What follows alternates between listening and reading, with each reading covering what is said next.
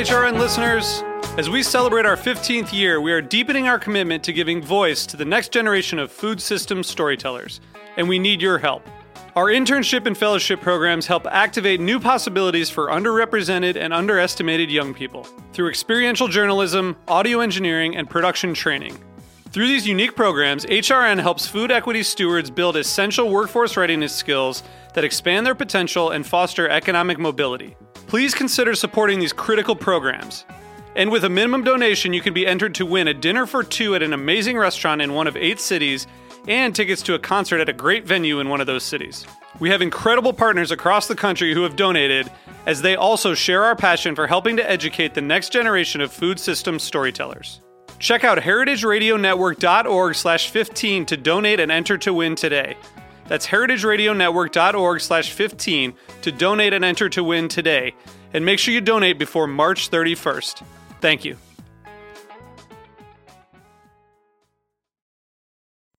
This episode is brought to you by Castor and Pollux, maker of America's number one organic pet food, Organics.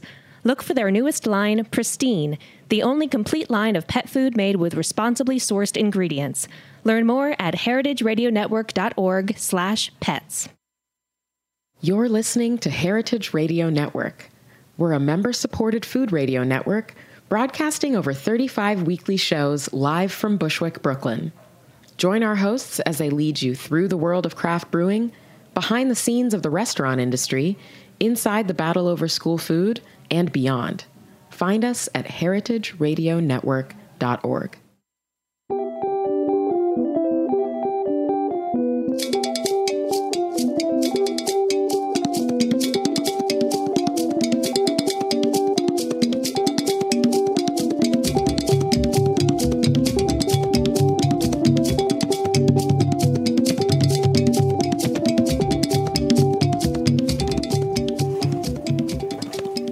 To Food Without Borders. This is a show about food, politics, and identity. I am your host, Sari Kamen. Uh, I am very pleased to have in studio with me today Chef Jehangir Mehta. He's the owner, the chef, restaurateur at Graffiti, Graffiti Earth, and Me and You Restaurants in New York City, and also the author of Mantra, the Rules of Indulgence. Welcome to the show, Chef Mehta. I'm very excited. Thank you so much for being here. Thank you. Um, you know, so sometimes I have guests in here, and I know and I know them, and but this is the first time we're meeting, so this is really exciting. Um, so I've been I've been reading up on you a little bit, but I'm I'm looking forward to hearing your story. You have you're involved in so many different kind of social impact platforms and enterprises, and uh, there's so many different kind of causes you've been able to use your your occupation as a chef to kind of leverage your your values. It seems like. Um, first, I'd love to hear a little bit uh, just about your background. I know you, were raised in Mumbai in India. Correct. Okay, tell us tell us a little bit about that. Like, what was your childhood like, and, and when did you end up um, immigrating to the United States? So um, I grew up in Bombay, but I am Persian by race, uh, and uh, I'm Zoroastrian. So it's a very very small community. It's the oldest mon- monotheistic religion in the world and uh, unfortunately being the oldest it's also could be the first religion that might die too because it's uh, ve- uh, we are just about 85,000 left in the world Yeah. and um, it's a sad part when you're that few to really go ahead and see that we survive more especially when our community has most of our community is over the age of 65 Right. So I'd it- love. I mean, I'd love to talk a little bit more, just because I know it's such a, a unique religion, and just to talk about the, like the fact that it exists sort of in the in the diaspora sense, right? Like your family Right. being in India, and most other um, Parsi people or Zoroastrian being in Pakistan, and the confluence of the different places um, after f- having to leave Persia because of reasons of persecution, like coming Correct. together and creating this really vibrant food culture.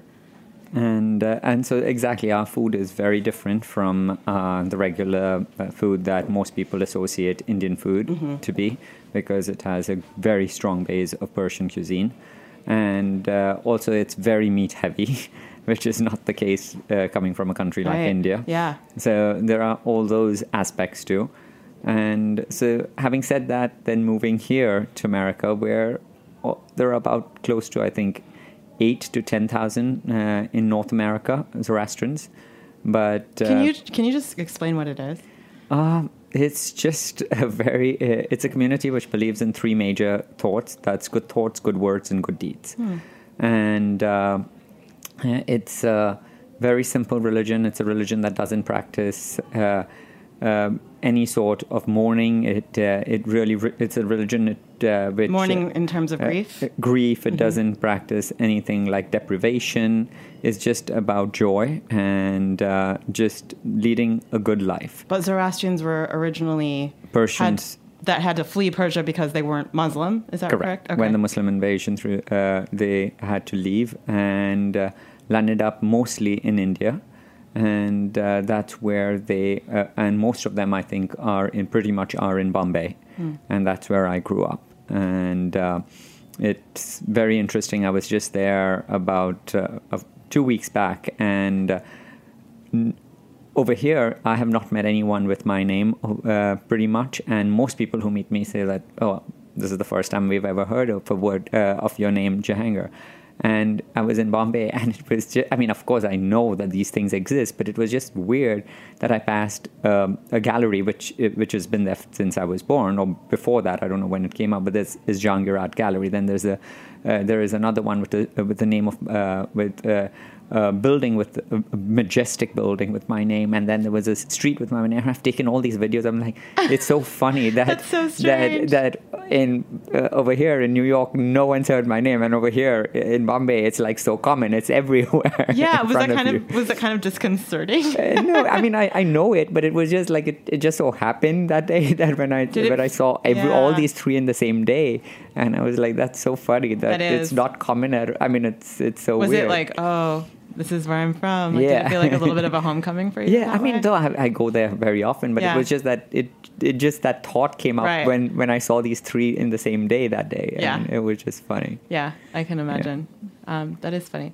Um, so, were you exposed to? Well, I guess Parsi cuisine growing up was it like a big part of your your family? And Correct. yeah, And um, I mean, that's the cuisine that uh, the food that I was exposed to eating mainly, and uh, which I enjoy very much. Yeah. Uh, so, what are the, some of the the hallmarks of the? I guess the flavors, like the the way that the um, I guess Pakistan and India, like the way the different spices have integrated. Uh, I, I'm sure we have changed. Our cuisine a little bit has changed by being in a country like India and, and exposed to even And more Persia, spices. say, yeah. Mm-hmm. So uh, it's just like how the Portuguese food in India is different. I think it's Right. compared to Portuguese food. Yeah. So uh, I think it's the same way. It has. Uh, it did pick up some influences in some parts of the spices part uh, part of the way, but there are some very traditional dishes that only our community make, and uh, and one being a dish called dhansak, another one which is called patrani machi, which is basically uh, a fish which is cooked in a banana leaf. So it's almost a papillote type of way of cooking with uh, a, a coconut and green chili chutney, and uh, and it's a bit spicy. And I, I I do think that I think the aspect of chilies and all has come into our cuisine from India. Maybe this dish is very very traditional, but maybe not with the spice as much as we put now. So I think those little changes you can see coming from a country being and, and lived in India, and then I guess you basically make the most of it when you have landed as a refugee. You take what the land has to offer Yeah. and and make and keep your tradition to a certain extent. Yeah. Are you involved or aware of any efforts to preserve the cuisine or, or the religion or the way that they um, Yeah, are both expressed? Yeah, we are very lucky. We, uh, uh, in in America, uh, upstate. Uh, uh, I mean, an hour uh, north uh, from the city, there is a prayer hall that has been built, and which is beautiful. Um, so, it, uh, on an average, uh, the first Sunday of every month, there is a meeting. About two to three hundred Zoroastrians get together, Wow. have um, have uh, lunch together. Uh, people who have kids get their kids there, so they could just learn a little more about the religion in a in a very fun way, not like like they're going to religious school to a great extent, but more to do with learning tradition, learning. Uh, uh, uh, in our community, we go through a, a, a prayer almost like a bar mitzvah, type of a, um, way of going about it, and like a uh, coming of age. Correct, and uh, so that is a very very important. It's called Navjot, and it is a very important it's, uh, function. It's as big as a wedding. Like I mean, that's how it's it's celebrated, and. Uh, so, so people who have to go through that, there are children who go through that class to just get to know about the religion better. If they finish that, then they do some other projects about a little more about how our religion came and what the other little history about our religion. So everyone at different ages learn a little bit with the kids, so which is interesting. And they always try and bring in at least one speaker quite often on that one Sunday.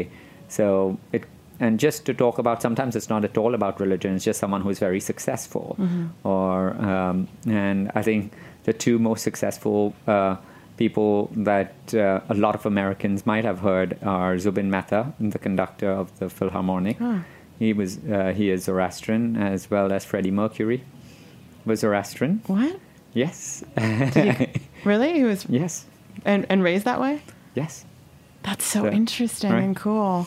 and and so, uh, uh, so I mean, um, there are many others too, but Yeah. uh, but uh, that's those are I think were and the other company which is very very uh, famous is the Tata Consulting, which basically sponsors the, the New York City Marathon every year. Oh, wow. They are the ones who sponsor the marathon, so they are they are a Zoroastrian company based in Bombay.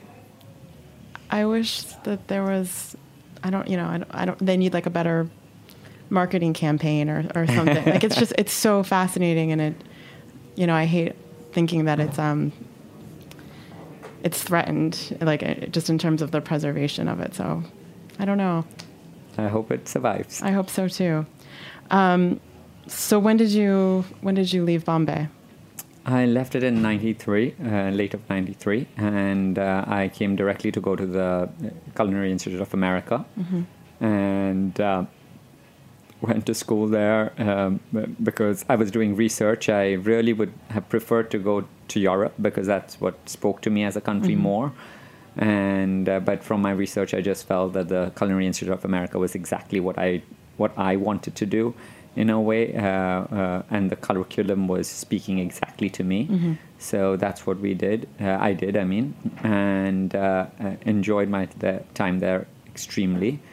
And after that, I have uh, stayed in the city and just worked in the city. Uh, so it's been close to 24 years, and I've been in New York City. Yeah. Did you when you came initially? Did you think you were going to stay in the states? For the first six months, no, I absolutely detested it. I think, firstly, I think I came at the wrong time. I think I came in the heart of winter. Yeah. Which, and it was a very, very terrible winter, that 94. In fact, the And Culinary that's, is Institute. that Hyde Park? in Hyde Park, Yeah. and uh, the Culinary Institute in their whole time of survival till that time. After that, I don't know if they've ever been closed, but till that time, they had said they had prided themselves by saying we've never been closed due to weather, and that year they had closed due to weather one day. So it was really a harsh winter. Yeah, those so I upstate think, winters. I think it was it was that fueled by other aspects of uh, uh, just like being here was very hard initially. yeah. But Had you been to the United States before? No, I That was hadn't. the first time. It was my You were first like, time. what is And- this weather? and uh, and uh, the, the closest I'd ever seen snow was uh, at uh, like from a very far distance, seeing the Yeah. Himalayas from a hill station that I had gone to, but I never uh, like that. There was a snowstorm that day, and um, I have very good friends who are here since years, so. They picked me up from the airport, and by the time we reached, they live in Connecticut. By the time we reached there, it was another snowstorm, and they took me sledding after that. So it was like, wow, like I just landed and I'm sledding. Yeah. and it, it was it was it was great. It was it was an amazing experience, but.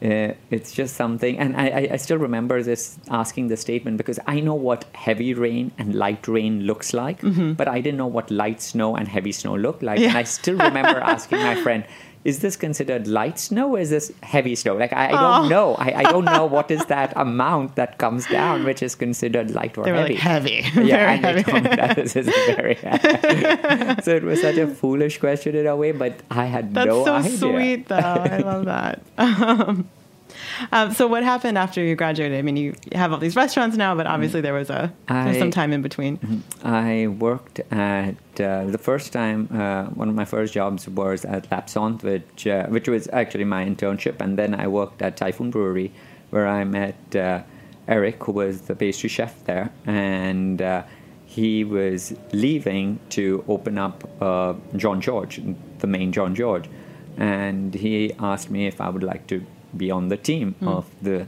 So I, of course, said yes. Of course, yeah. and so I joined. when Jean-Georges calls. yeah, I mean, I was very lucky because I still remember we were we were just two of us who joined. Uh, the ones who had joined earlier, like we joined this uh, this other gentleman and me. He was in the kitchen and I was in the pa- in pastry. We joined three months prior to Jean-Georges opening, and we were the only two people who were not from his original team, like not from Vong, not from Jojo, not from Lipstick Cafe. We were just people who had never worked with Jean-Georges. So we were like so lucky to get in Yeah.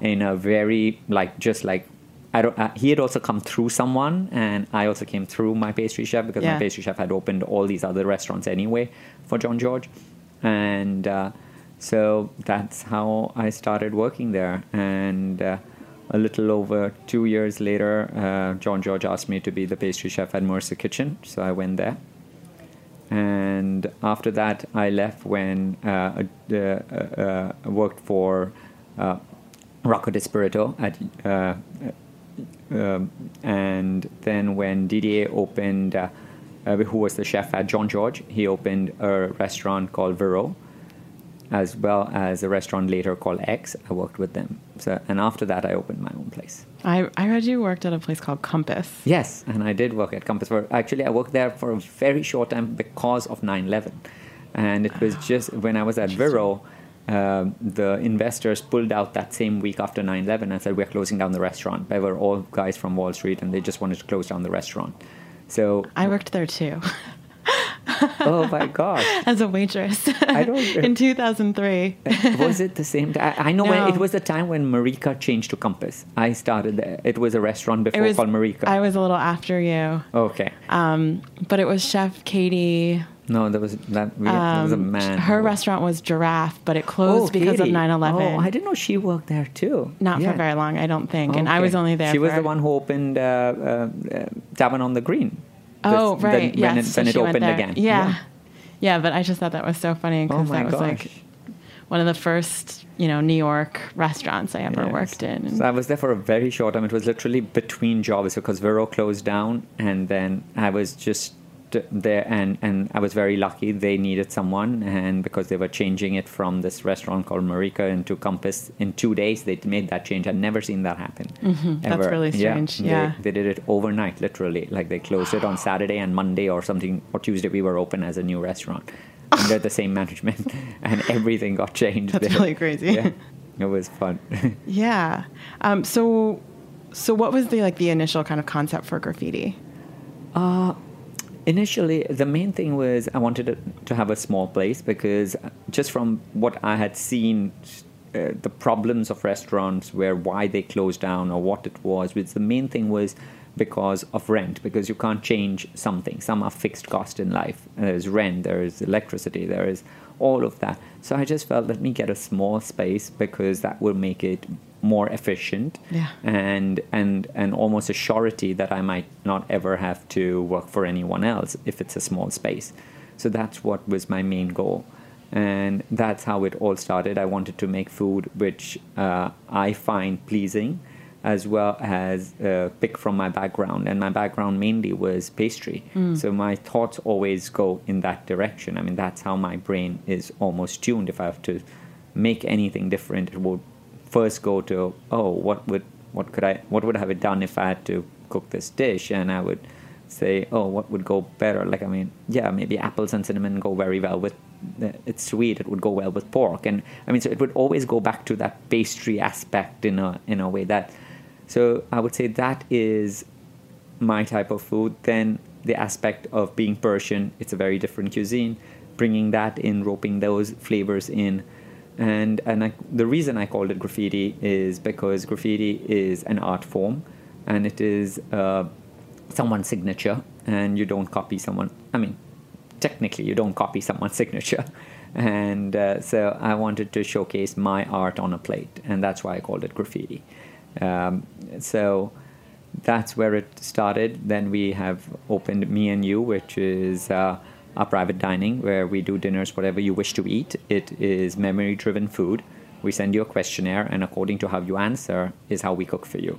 So it's very personalized. It's pretty much uh, a story for every course. Uh, it, we ask you your likes, your dislikes, your things you like to eat, things you uh, you find fun. Uh, we ask you about your favorite movies, your books, your we ask you off the color questions like light or dark, top or bottom, uh, things like that, just to figure, almost sense you who the person you are. And once we get that feeling, is when we basically draft out a menu. Wow. And uh, according to that's that, so evocative. Thank I mean, that's so interesting and personal and cool and weird. And like, then do people like just show up and then you've prepared this food? no, and then... so so basically it's only one party at a time. So we. well, I'm sorry. I mean, yeah. like the one party. Yeah, but do they so- know what they're going to be eating? They do. I mean, no, they don't know at all. It's so we reiterate the story when we are putting it down. We say the reason why we thought did this was because, like yourself, you're from Canada, and that's why we used maple in this dish. And and but you said that when you came to America, the first place that you went was to a hot dog stand. So that's why we used the casing of the hot dog to put the pork in, or whatever it might be. It could be different things of why we made that dish happen taking influences from who you are, from what you do, from how you portray yourself, what the type of job you have, and and the more questions and the more things you answer is how we can write the story better. That's like the coolest So- thing I've ever heard. And we also use a lot of sensory aspects like music, touch, feel. Uh, we do platings on on hands. We uh, we we use music as a different derivative. We do uh, we do smells and aromas as like I mean if you've said that I love, for instance, um, uh, thyme, and next thing we'll know is we'll be giving you a thyme massage on your hand and, and giving you that feeling of thyme really seeping into your skin, and then showcasing maybe a thyme panna with uh, with some uh, with with some fish or whatever it might be. But the point is, we try to get you into that mood, into Yeah. that, and we play music which is appropriate to that course. So if we are serving a Spanish course, it would be Spanish music. If it is uh, some, if you had said it was fun, we might play salsa. It might, if you had said it was a color that you enjoyed, it would be say if it was pink, then we would we would see to that our plates for one of the courses is pink. We might play pink as the artist, the music. It could be anything where it finally gets you into thinking why pink was written by you and how we translated pink onto Yeah. that course. So it could be. It's almost like way. having a dream, but like through food, and you learn the story about yourself that you maybe didn't know. And And, then we- I love that that could sort of like inspire nostalgia that you didn't even know existed. Correct, and we also try to. Uh, I mean, we do that with a lot of companies. So uh, companies, uh, people tell us their vision in their company. People tell us their uh, their goal of their companies, and we translate those goals, their visions, their mission statements, ideation into food. So, mm, I mean, it could be anyone. We've done it for cat food companies. We've done it for perfume companies. We've done it with with uh, with consulting companies to a great Yeah. extent, law firms, uh, where they've given us uh, some sort of uh, uh, a case they are fighting on. It could be anything. They've told us little information, and then we translate that. How much of your food that you cook at Graffiti and Graffiti Earth is your own story? Uh, I think Graffiti Earth is to a great extent. I mean, it's all about sustainability, and that is pretty much it was a way of life. I think you didn't. In fact, it's so funny that just as you say it, uh, just the other day, my uh, mom said that, oh, this. Uh, uh, this guy, the scrap guy, who normally comes and collects everything from you. Like in India, they come to your house and they pay you for everything. Like literally, when I was growing up, anything this plastic glass if it was broken if it was a plastic if, if it was a pen that was broken they'll buy everything. Any scrap they buy. There is a price associated every day. It's like the stock market. There's a price to the paper. So they will say oh today the paper price is a dollar for a kilo. Tomorrow it might be a dollar three cents. Five days later it might be fifty cents. It might be so the dollar, the price of paper which they're going to buy back from you changes by the kilo. What do they do And with it? They recycle. Everything is recycled. Oh, so you get money when you So- bring so- stuff to the recycling center. center. Yeah. But basically, you don't have to go. The guy comes to your house and he just shouts on the bottom of the street. and you that- get paid for it. and we get paid for it. That's- that guy comes, collects everything, and goes. But what a win-win funny. situation. Yes, but that's all I knew till this this time when I went about two weeks ago. Uh, uh, this uh, mom said that oh he stopped collecting plastic anymore. So I was like why? So he says oh he says it takes too much space, and he's making more money on paper, so he doesn't want to collect plastic anymore. Ah. So we have to find another guy who does plastic now. Hmm. So and it was like so weird. Like I mean wow we are getting like we did this years ago that's all i knew that they Yeah. i mean i'm telling you broken pens is what they would take they would take i still remember you know one thing that they did which was fantastic was from your pills you know how you get that Yeah. that aluminum or whatever that material is in from which you remove a pill they would take all that so we would always collect all the pill uh, op- because my dad uh, uh, went through a quadruple bypass, so he takes almost five or six pills a day. So, so he we really get a lot of that strips left over, and my mom would collect that, and that guy would. Yeah. So But- you really got in the habit of saving, Saving every, saving and preserving everything. And um, and it was and and my mom said no, they don't take this anymore, and I was like, that's so sad that we were so ahead of the game, and now we are going into this problem which all these first world countries did by not recycling, and we did it, and now we are going away from it, which is really sad. Yeah, but I love that it was just so ingrained in you that that's how you that's the way you approach every single dish and the way you think about food and sustainability and I'd love to hear you just talk about that a little bit more because I know you've been really innovative in the way that you've been so resourceful. Yeah, I mean, uh, one of the things that we did, I mean, we translated it differently. I mean, uh, one thing that in uh, whenever any clothes or anything would tear, either like if they were, they could be given to someone, of course they would be, but if they really tore, my mom always cut them up and made rags with it. I mean, we never grew up with uh, bounty table, uh, bounty towels in the kitchen. It was always rags like this, which you could just throw away, by and use those rags, and and they would be in this big bin, cut up into some like two three inches, and kept there. So every time you need something to be cleaned off, that is what you did. So again, it got used somehow or the other, and. Uh, uh, so we use the scraps of uh, scrap materials and make napkins out of it at the restaurant here. So uh, our napkins are just about like anywhere from about six to eight inches of material that is going to be thrown away. So that is something again we are saving. Um, all our plates, cutlery, crockery is our hand-me-downs. So if anyone wants to give away something when they're moving, Yeah. feel free to give it to us because we will use it. and uh, uh, and and a lot of guests do come and have given us things as presents. So we're very lucky that they, when they hear the story, they'll say, "Hey, I do have this." So Yeah. I mean, like, we'll take it, and uh, so that's really great. Um, in terms of artwork, we have uh, we've worked with an artist called Shreya, and uh, uh, we've sold, I think, about four, if I'm not mistaken, of her uh, of her art when we did one large party for her. But after that, I think we've uh, I think three at that party, and then one during the course of the year. And uh, basically, her art sells for anywhere around five thousand, but she gives away ninety, a little over ninety percent to charity. And uh, so again, we like to work with artists like that. We, uh, in terms of sustainability and food is concerned, we uh, buy a lot uh, uh, of things which are, as we call it, uh, cosmetically challenged produce. And uh, we get it even from the Chef's Garden in Ohio, where I was just uh, uh, for three days just till yesterday. Um, uh, then uh, we are very lucky that we've had partnerships with people in the city. For instance, uh, Amanda Cohen from Dirt Candy gives us all her broccoli, which she doesn't Oh, use from her broccoli Yeah. dog, as well as some gifts always, which come along with it. and we love Amanda. Uh, she uh, she's been very very vocal about giving uh, uh, about telling this and then seeing to it that it's being used by someone who wants to use it like us.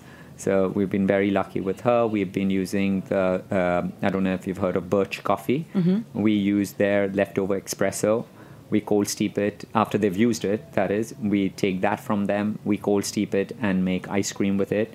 We're going to be using uh, pastries which are left over from them, and we are going to uh, make some sort of a bar that we can give back to them for them to sell. Um, uh, juice companies where we are taking the, the raw aspect of the ju- uh, the leftover juice pulp and making chutneys with that. From the farmers market, from time and time again, we get presents from these farmers.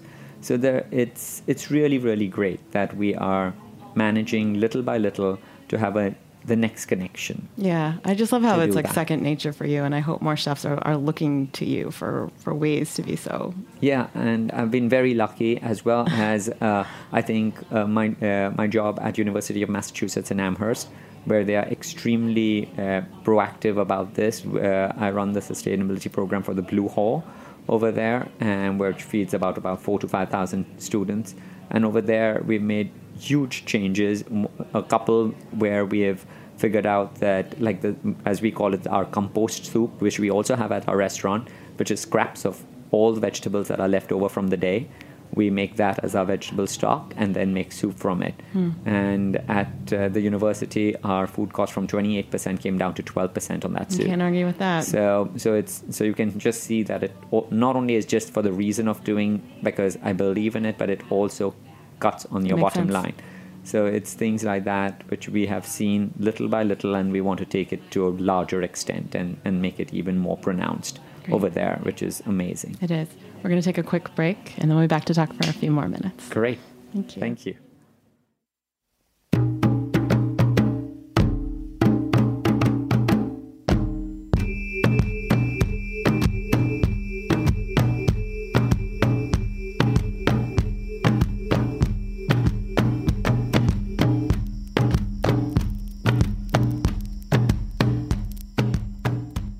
This episode is brought to you by Castor and Pollux, maker of America's number one organic pet food, Organix.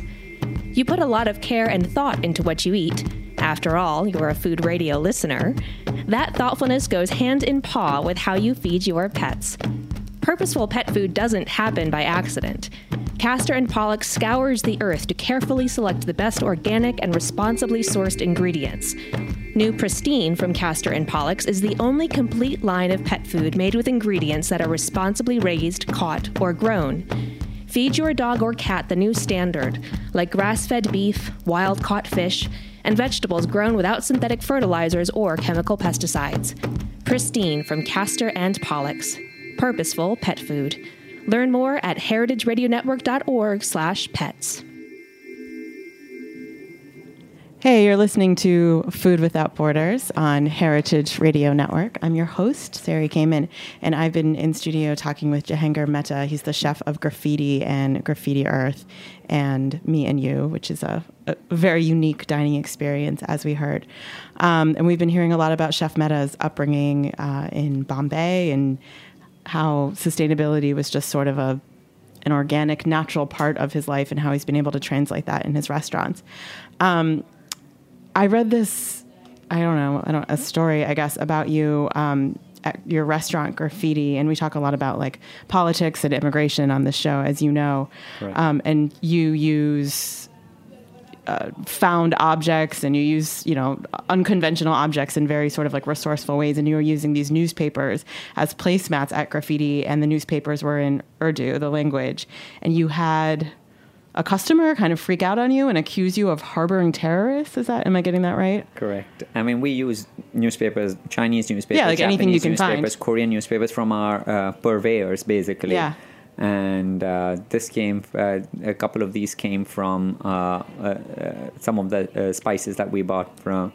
And uh, so we were using those. I mean, I just thought it very cool. this? was literally in my first year that we opened graffiti. Wow. And of course, it's a very scary period in your first year because Yeah. you're not sure. I hope your restaurant survives. And you hadn't been living in America that long at this point either. No, I, I was, I mean, I'd spent a good 12, 15, Oh, 12 okay. years, yeah, by the time. But, uh, uh, but the point was just that it's the first time I'm using, Yeah. I- I've started my restaurant and I don't want to deal with any unnecessary trauma at that time. No. And this person went ballistic uh, because I had these uh, Urdu newspapers and, uh, uh, and, uh, uh, pretty much in that aspect of accusing me of harboring terrorists because of reading of, of having a newspaper which I can't even read Right, that language, yeah, yeah, which is very funny. And if you were harboring terrorists, you probably wouldn't advertise it on your placemat. and and I just felt like it's very strange Re- having a newspaper would be. What had that got to do with? Uh, I, I, I just irrational. didn't. But as my mom has always said, is you can only ration with people who are open to listening. Mm. If you're not open to listening, you cannot basically do anything Yeah. and uh, and that was the case. It is really sad that uh, that's how uh, life is, and I, I, I know in some ways I feel like I hope I had stood up to it and said that that's. How did you handle it? I did it in a little, I would say, in some ways like a coward, where I just removed them and I never used them again. You removed the placemats I- I mean, instead of I- I- removing the person.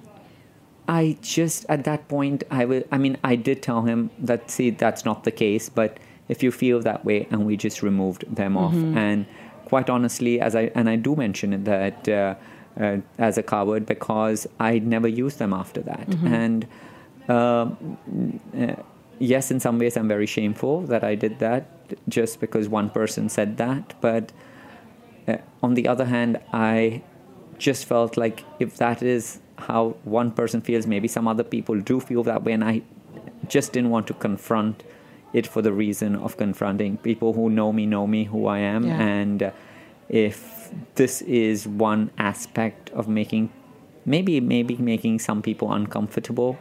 That's not what I want it to be. I want this place to be a place for anyone to come. And if that was the case, and I don't think a person who spoke Urdu would be offended if I didn't use that newspaper either. So I just felt it was not worth a fight. I mean, I think um, sometimes you have to realize what's worth a fight and what's not. And I just felt like you don't reason with someone who is quite stupid, who doesn't want to listen to an educated uh, conversation. And so, in that format, I do feel, as I will be very open to say, that I wish in some ways I had just not and kept to my guns and used it. And Yeah. Yeah, I understand the conflict there. I mean, what do you think you would do if that happened again? I mean, especially like right now in the context of like all the anti-immigration kind of sentiment that's been floating around. I think today I would use it even more. I, I think I, I was. Uh, it was very. My restaurant was so new at that time. Yeah. I, I, I, I just felt anything and everything could close it down by mistake of some some little thing here and there. I think I feel more comfortable that I think I can braise that a little more. So I think that fight I can handle better. Yeah. But I think now I would do it even more because it's a point to be brought back to society that that's not how we all feel. You might be a community, you might, be, you're a small type of people who do feel that way. And it's just like, just like how people don't like certain religions thinking that they promote terrorism is because there are some people in those religions who do do that, but that doesn't mean the majority of that religion believes in that either. And uh, and there are good and bad people in every religion. There are good and bad people in your own family. So you choose to be with who you choose to be, and um, I would definitely see to it that I would I, I would fight back. Yeah. I definitely feel that I can do it now. Well, I hope that more. doesn't happen again. I hope so. It doesn't happen. Yeah. And I- do you do you have any concerns at this point? Like just being, you know, from India and I don't know. Like, do you feel disillusioned in any way? I know you had to confront that so long ago, but No, somehow I I've been I, I as I have always said that I'm I'm extremely extremely thankful to this country. I think they're the, one of the best people in the world. I think Americans are and me myself now too, but. Uh, uh, since years, but I think they're the uh, they're the most forgiving, they're the most uh, sweet human beings on the planet. you still feel that way? I still feel that. Way. It's way. so interesting because whenever I have guests on this show, like, you know, who have come from somewhere else, they who live in New York City, you know, have have said a, a similar thing that they still feel very hopeful and optimistic and proud. But I think it feels different from the American perspective, having grown up here, that we're just, you know, people who obviously are anti-Trump and anti that administration are so disappointed in America. Yeah, I, I completely get it. I think I think you guys are more disappointed. Mhm, just so. like it, just like when 9/11 happened. It is not a great thing at all. I'm not trying to say that in one bit, please don't take me wrong. But the thing is, I think coming from countries where terrorism was a part of life, mm-hmm. You get jaded a little bit and you just say, okay, there was another bomb today, or there was another big thing that happened today. Or, I mean, 9 11 was humongous, but what I mean to say is, same here when things like this are spoken by a president you've heard these things spoken by the government yeah. before and that was the main thing which i think this country never promoted hatred from the top right. there was hatred there is always hatred in your community there's hatred in your uh, among people there is jealousy among people that's life but it is not promoted by the top management and in any form in america and that is what I loved about it. Unfortunately, that is not what I see today, and um, or tolerated by people. Or uh, and and I think it it has given a platform to human beings who are doing this that oh it is correct to behave this way, which is definitely not correct. And I think that is one thing that we have to harbor every day and say that this is not normal behavior. We have to oppose it, and we have to see to it that it is opposed. But I still, still, with all bad, whatever the bad is, I still think this is the best country, and this is an amazing country, and mm. it has amazing people. I think, for me, this, there is no other type and no other community and no other people who are as good as Americans. Wow. Well, I'll try and absorb some of that optimism, and it, it's so meaningful to hear you speak to that point. Um, why don't you tell everyone who's who's been listening where we can come to graffiti, come and find you, come to have an, an amazing sensorial experience at me and you. Thank you. So, uh, Graffiti Earth is in Tribeca, so please stop by. Um, we're on 190 Church, and uh, we're open five days a week, closed on Sunday and Mondays. And Me and You is open every day. It's uh, it's it's uh, open every day or it's closed every day. It doesn't. the point is, it is open when you tell us, and ah, that's okay. breakfast. It's just lunch, really none of your business, really. yeah, Bre- breakfast, lunch, supper. Uh, we've done overnight things for uh, for guests. We've taken out the table and put a bed once. Uh, we'll do anything. Color the color the restaurant the color that you wish. We will make your dream happen. We'll write a story for you, and that is what we do. So cool. So please definitely stop by and make it your home. Okay. Chef Mehta, thank you. It has been an absolute joy and privilege to, to meet you today and have you come on the show and tell us your, your incredible stories. And thank you so much. Thanks, um, thanks everyone, me. of course, for listening. We're changing to 7 o'clock next week, so that'll be our new time slot, but still Wednesday nights. And you can always find us online at www.heritageradionetwork.org. Thank you.